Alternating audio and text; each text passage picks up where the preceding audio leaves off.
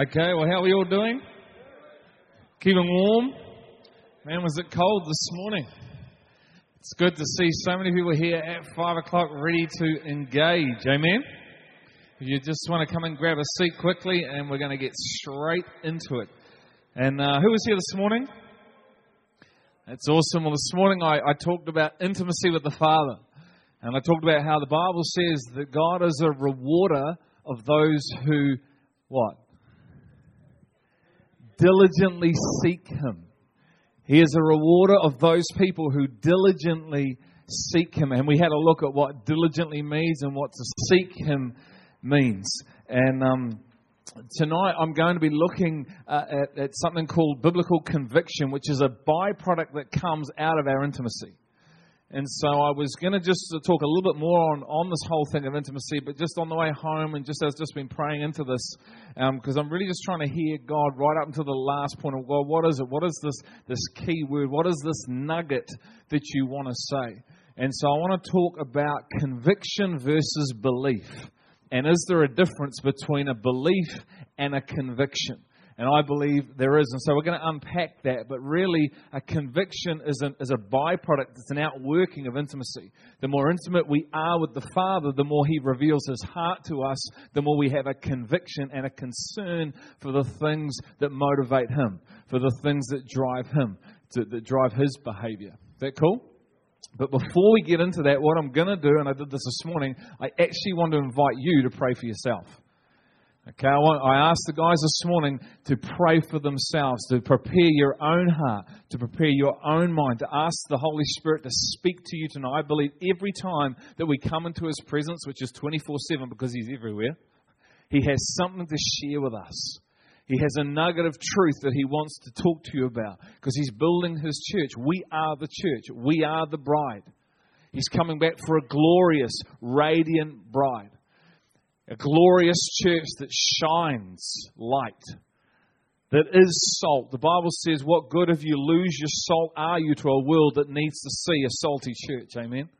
And so let's just take 30 seconds, a minute. You pray in tongues, pray in tongues, but pray and ask the Holy Spirit to reveal something to you tonight. Is that cool? All right, go.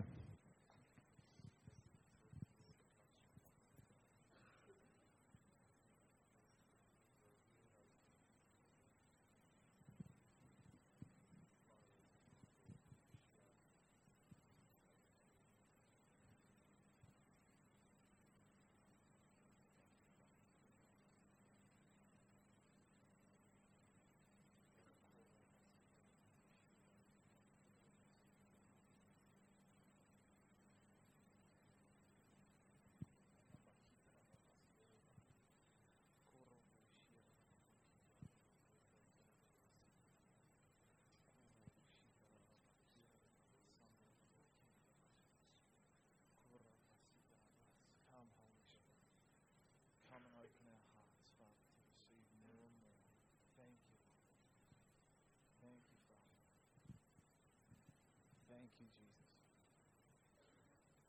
you, Lord. Thank you, Lord.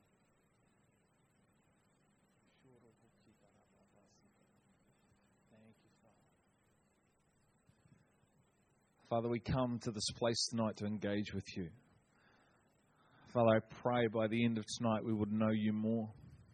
God, you're a real God, a tangible God, a God that wants to reveal yourself to his people. And so we come with hungry hearts tonight, Father, into this place to engage with you through your word, your living word, your written word, through our worship to you, our lifting up of our hearts and our voices, our prayers, Lord, our supplications towards you. I thank you that you're building a church, a strong church on the earth today. I thank you that you're taking young boys and girls and laying your spirit upon them Lord, speaking through them. I see it in my own little girls, Lord, already.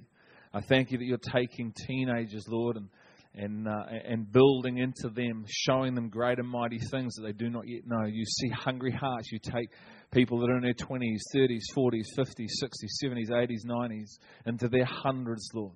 People have been walking with you for years and still revealing more and more and bringing convictions of your truth, Lord.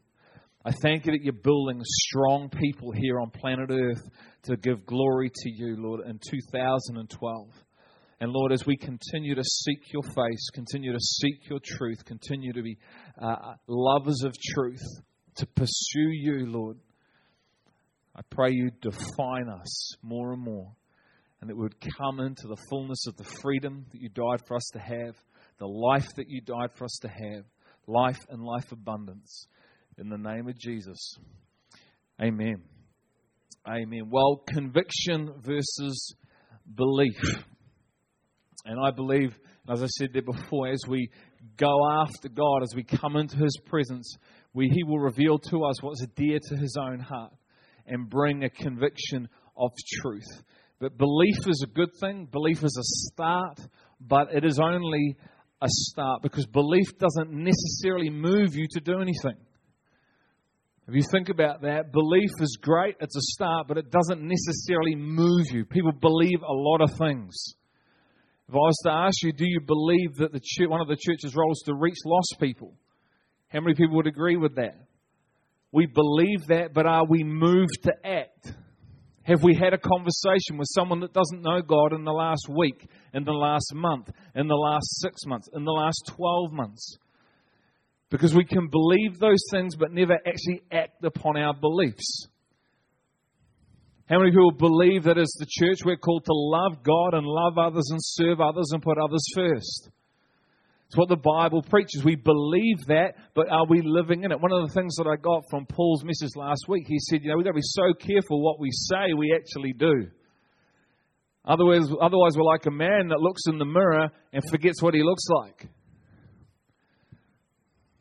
The world calls that we're full of something. We know Christ is returning. The Bible tells us that Christ is returning. We have a belief that he's going to return. But does that belief move us? Does it shift us? Does it empower us? Does it enable us to actually do something about that?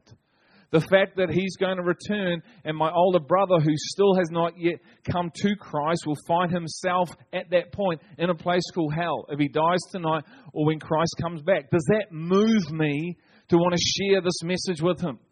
I can believe it to be true, but do I carry a conviction? Because a conviction carries power on it. A conviction not only empowers me, but it enables me to act. It moves me to act. And we're going to look at four men tonight and just rip apart just four things about these four men that carried a conviction and what it did to them. Is that cool? So, Lord, I pray that we would receive a conviction tonight. I pray, Lord, as we, we come close to you, as we seek you in intimacy, you would reveal your heart to us, that we would carry that heart. Lord, give us your heart. Give us eyes to see as you see, and ears to hear as you hear. And give us a heart of compassion and love. Listen to what James 2 18 to 19 says. It says, Show me your faith without deeds, and I'll show you my faith by what I do. You believe that there is one God, good.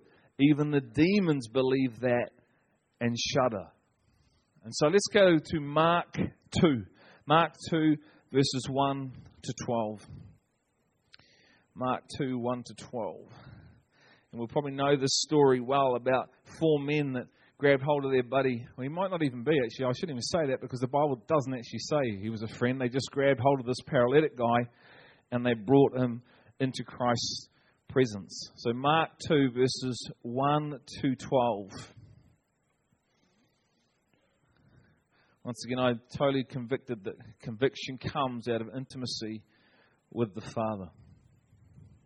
Just before we start that, how do you know whether you're carrying a conviction or something? Anyone know? How do you know when you're carrying a conviction? Your heart aches. Good. What else? You feel it. It doesn't leave you. It's something that continues to come back. You can sometimes push it away, but it comes back. It's good. Anything else? Restlessness. There's a prompting of the Spirit within you. You're mobilized to do something. You care. It's good. It's really good. It's like, for me, it's a knowing sense. It's a knowing that you know that you know.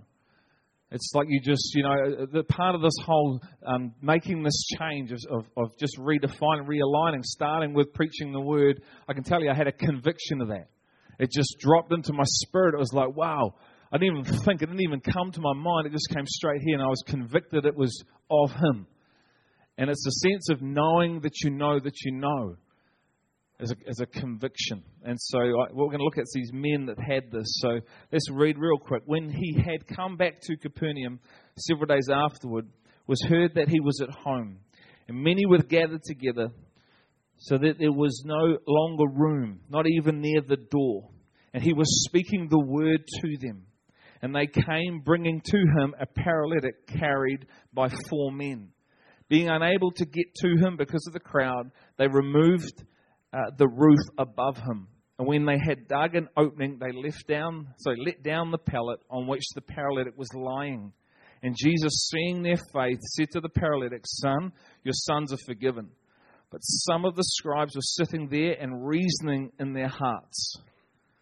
Worst thing you can do is to reason. See where they're reasoning? Not in their minds, in their hearts. It's fascinating that.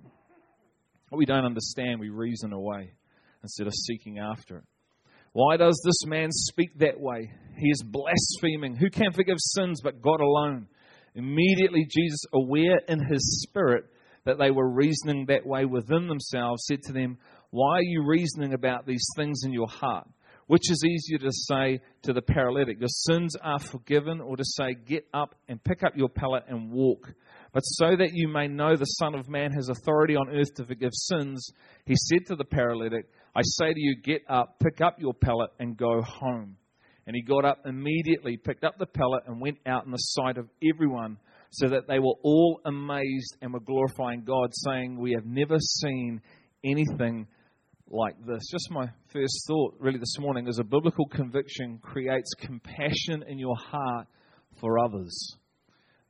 A biblical conviction creates compassion in your heart for others. In verse 3, it says, And they came bringing uh, to him a paralytic.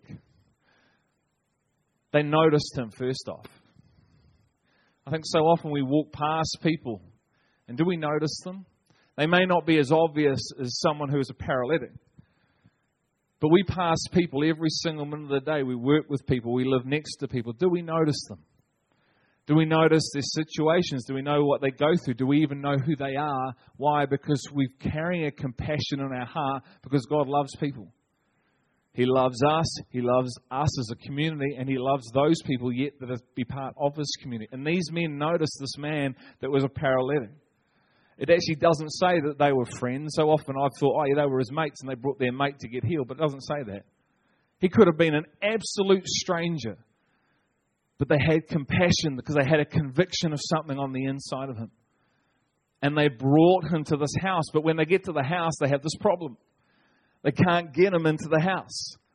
The house is full. What are we going to do? And what did they do? They rip up the roof. I mean, it doesn't actually say that they had any tools. We're going to get to this a bit later, but I wonder how they actually ripped up the roof. How did they rip off the tiles? What, just with their hands? Why? Because they had a compassion. Just come with me. I want to show you something else in Matthew 9.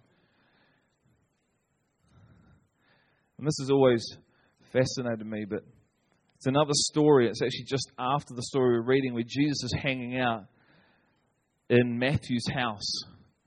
And he's they're having a bit of a party at Matthew's place. Matthew 9, verses 10. Anyone like parties here? One person, man. We're a fun bunch of people, aren't we, eh? Maybe a bit more life in us. All right, Matthew 9, verses 10. Then it happened that as Jesus was reclining at the table in the house, behold, many tax collectors and sinners came and were dining with Jesus and his disciples.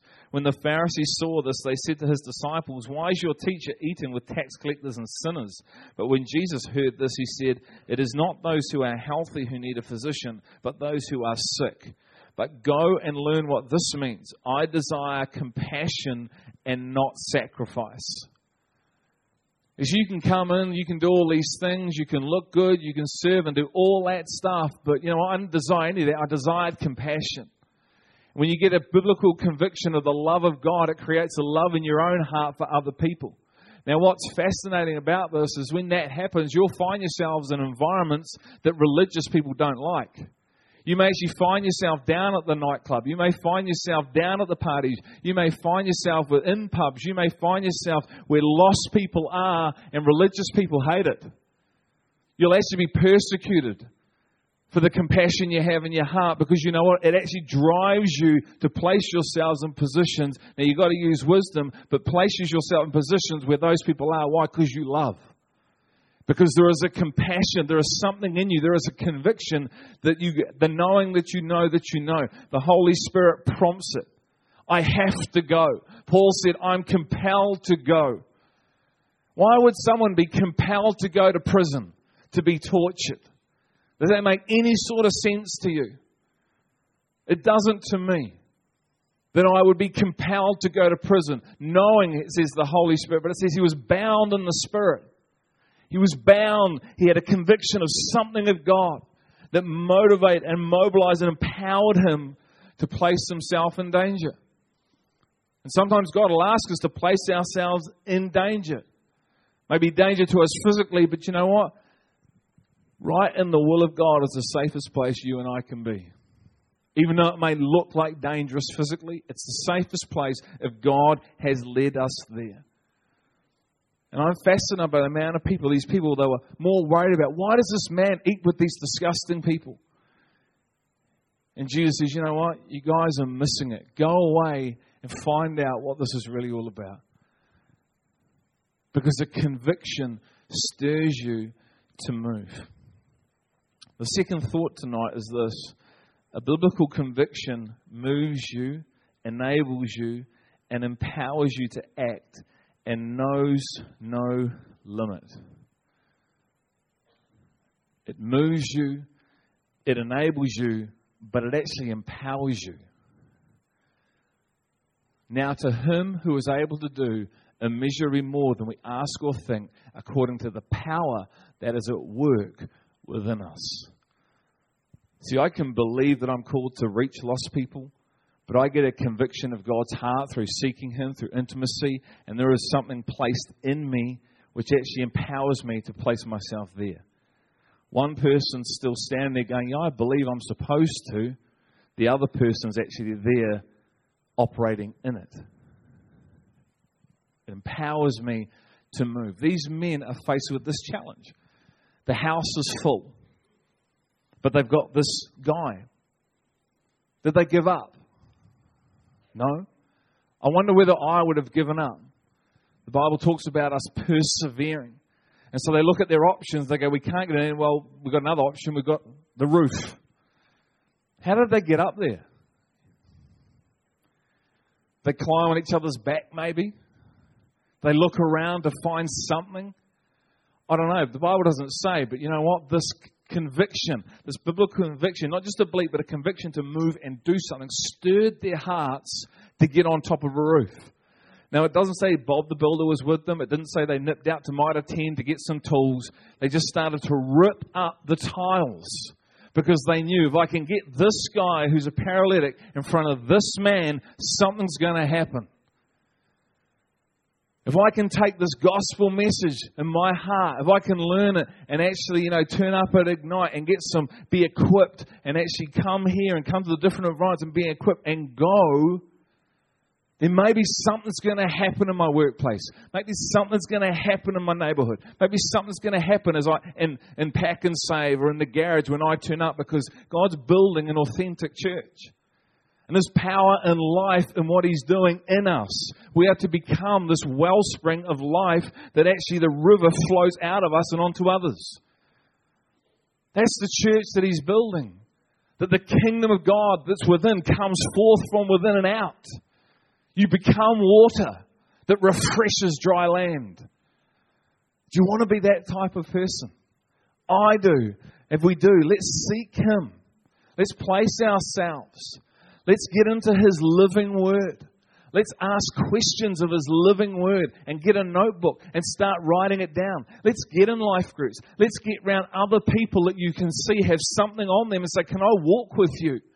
Can I be in your life? Can I engage with you? You know what? No matter when that is. If that means getting up at five o'clock in the morning because that's when that person gets up, it's probably the reason why they got life on them. Yeah? Whatever the cost for this activation, this revelation, this conviction comes. And all of a sudden you find this stirring in your own heart starts to come. And I'm going to place myself in these situations where I can be a light and can be life. But it will come at a cost. The church will persecute you at times, the religious church. The world will. But you've got a conviction. Doesn't matter. The power's there. It doesn't matter. These men were moved. These men were stirred to see something happen in their buddy's or this person's heart. Listen to Acts 20, verses 22. And now, behold, this is Paul bound in the Spirit, bound by the Spirit.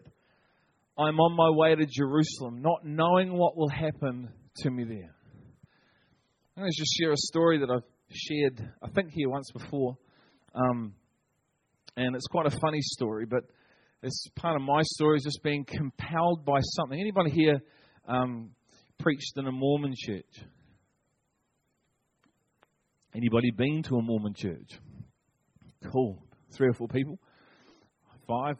It's awesome. I um, I've had the privilege of, of speaking in a Mormon church, and the reason I found myself here was um, it's a bit of a funny story, really, but I'd been saved about six or eight months, and I knew nothing really. I didn't. I, you know, all the isms were the same.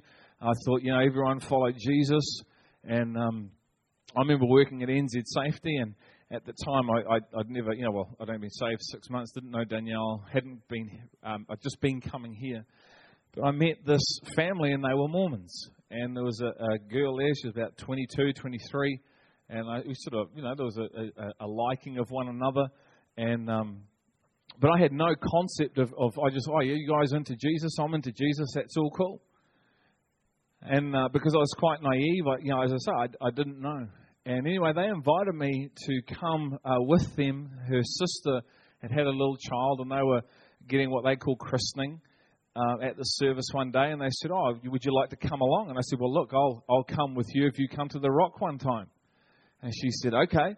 And so I'm I'm there. So I'll go along, you know, and we're in this thing, and it was Father's Day, and I turn up, and everyone I thought they're going to they, they're asking people to come forward and just share about Father, and I thought, okay, well, someone's going to talk about the Father, the Father, you know.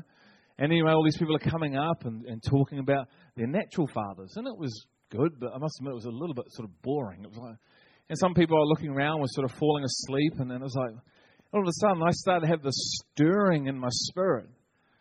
I don't know if you've ever sensed it it was like, man, I, the, the seat started to get hot.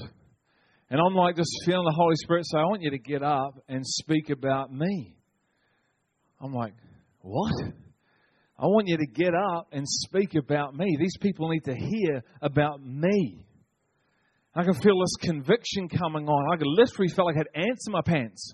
I was like, gee, like this. It was like, know, looks at me, it's going to be a bit weird. And I said to this girl, I said, her name was Nadine, I said, look, I think I've got to get up and speak. And she said, don't you dare. Don't you dare get up. And there's about 250 brothers, you know, all these people there. So don't you dare get up and say anything. I said, look, I'm. So I started praying and I said, God, is, is this you? I don't want this to be just me. Is this you? Is this your leading? I can feel this conviction coming. It's getting stronger and stronger and stronger. Have you ever seen it when you feel you just got to, you know, get up? And I'm praying and this, and she says, Don't you dare, you'll embarrass my family, you'll do this, you'll do that. I said, God, just show me something, give me something that this is you. Anyway, her grandmother gets up and says, Well, you'll never guess what. Everyone's like, She says, I went to one of those happy, clappy churches today. You know, they sing and they have a band and all that. And it was just like the Holy Spirit, there you go, son. That's your, your up. When she finishes, get up. And this thing is now so strong. So they said, anyone else want to share today? And I thought, I do. And they were like, who's this guy? And so I get up and I just introduce myself. Look, I just want to share about this person called Jesus Christ that I've met. And the guys at the back all woke up. And I was like, oh, is that a good thing or a bad thing? And I just started to share about the Father's love. And for about 15 minutes, just releasing, I don't know what I said, but I was about the Father that I'd come to know. And the Father that comes to bring life. But I had such a strong conviction in my spirit that moved me to act. And I finished, and I said, "Well, I'm either coming, be, I'll be either meeting you really soon, God, because there's a few big brothers here that might be getting taken out the back." But you know what happened? People came up to me and just said, "That was powerful. What you shared was incredible. That was really powerful." Why? Because there was a stirring of the Spirit. And when God stirs your heart, it moves you to act. You find yourselves in situations and doing things, but you know what? God's right there with you. He actually says, I'm never going to leave you. He says, I'm with you to the ends of the earth. You may not be able to see him at times, so we have to move by faith, but he's out there. And he calls the church out of these walls. He calls the church to have an impact in the world. He wants to move in you and through you and the more intimate we are, guys, with the Father, the more He reveals His heart to us, the more your life will start to shift and mold and change. The third thing is a biblical conviction of faith gets God's attention. When we start carrying a conviction, a biblical conviction of faith, it gets God's attention. Just come to verse 5. And it says this. And Jesus, seeing their faith. See, God is moved by faith, not so much human need. So often we think he's moved by need, but he's more moved by faith because faith is the currency of heaven than he is need. If God was fully moved by need, there wouldn't be any starving children in the world there wouldn't be the things that go on, but he's more moved by faith, active faith, a pursuit of him. And I love the fact, how do you see someone's faith? Have you ever thought of that? That's pretty trippy, isn't it? He saw their faith, which means he must have seen what was in their heart through the eyes of the Spirit. When God looks in our hearts, what does He see? Does He see faith? Because He sees these moons faith and He's moved to act on this other man's behalf because of these men's faith. That fascinates me. So, biblical conviction of faith gets God's attention. What does the Bible say faith is? Can anyone tell me? You need to yell it out because I can hear a little murmuring, but to see things that cannot be seen.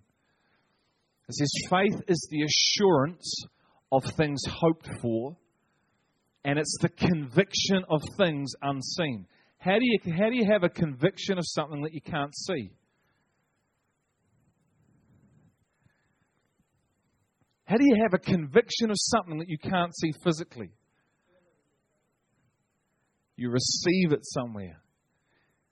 How do you have an assurance of things hoped for? It's like I'm assured this is going to happen.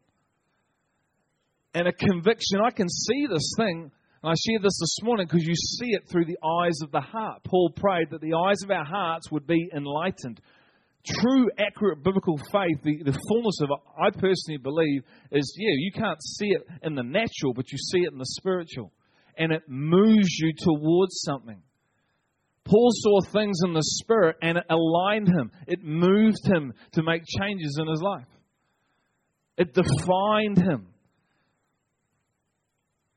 And so, a conviction, true biblical faith, is something actually I can see in the Spirit and I'm moving towards it. And it comes at a cost. And Jesus saw that kind of faith in these men and it moved him to act because they were carrying a conviction, not just a belief.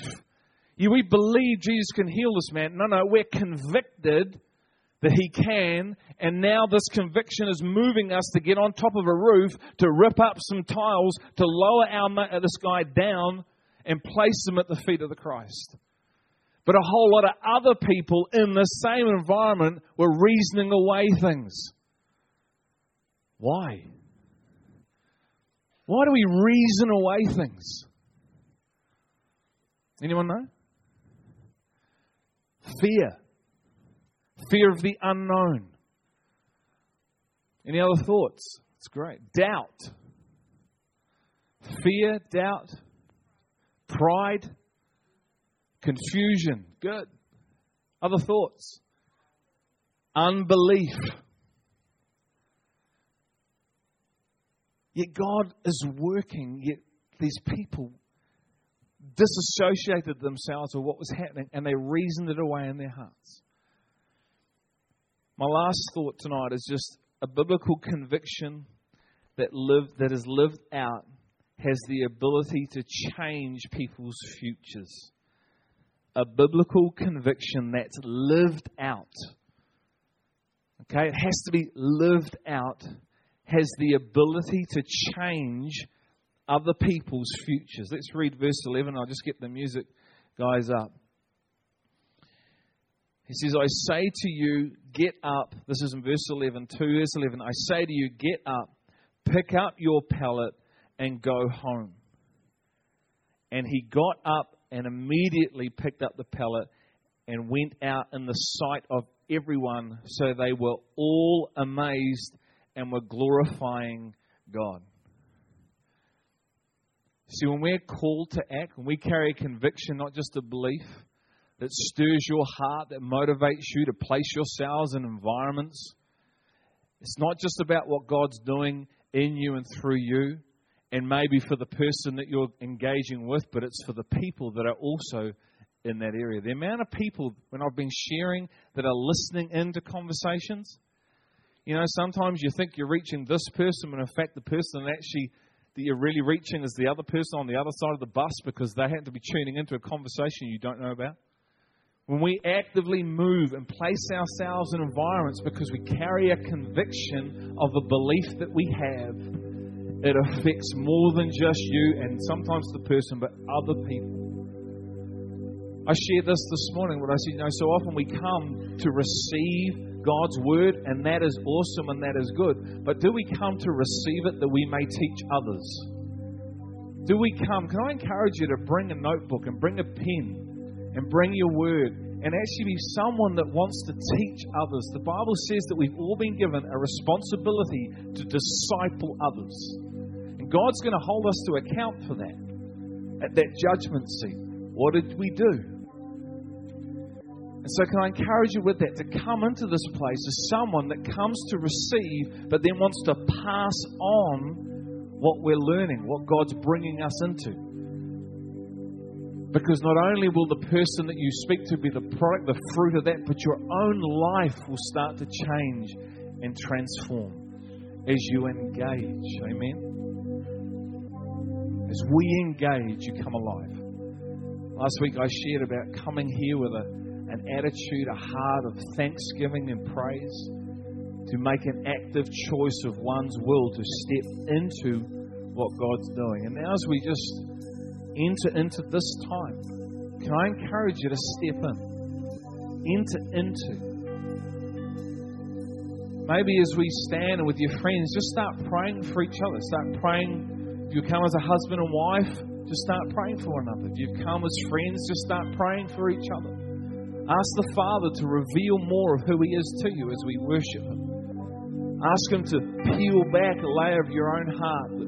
Maybe if you as someone who, as we've heard about, maybe living in fear of some of this stuff. It's unknown to you. Ask God just to come and just to, to give you a sense it's, it's okay. This is me. Don't allow fear to control your future. If you don't know this person called Jesus Christ tonight, can I maybe encourage you to, to ask Him to come? He's everywhere. Just say, God, if you're real, Come, come and show me yourself. He's not lost. So often we say we think God's lost. God is not lost. It's us that are lost. Father, I just want to thank you for these incredible people here tonight. Your sons, your daughters. God, I pray that you would reveal to us a greater sense of who you are. I pray that we would carry your conviction in our hearts, Lord. The things that you love, which is people. You love your church, you love your bride, you love a world that so desperately needs your love. God, stir our hearts, stir them up, Lord. Let the church arise and shine and go forth. I thank you that you're gracious towards us, Father. Let me just read you this passage that Mike Hewitson just brought a little earlier on. Therefore, the Lord longs to be gracious to you. Therefore, the Lord longs to be gracious to you. And therefore, He waits on high to have compassion on you that the Lord God, the creator of this universe, the one who created the galaxies, the one who spoke everything into being, the one with a breath of a life when let there be light and there was light, that God that is living today, He waits on high to have compassion on you. For the Lord is a God of justice. Now listen to this. How blessed are all those who long for Him. You see, any relationship's two way. God's love is so consuming and overwhelming. It's the most beautiful thing I've ever encountered in my life. His grace is just so sufficient. And He longs to pour out more. But it says, How blessed are all those who long for Him. The engagement of this intimacy.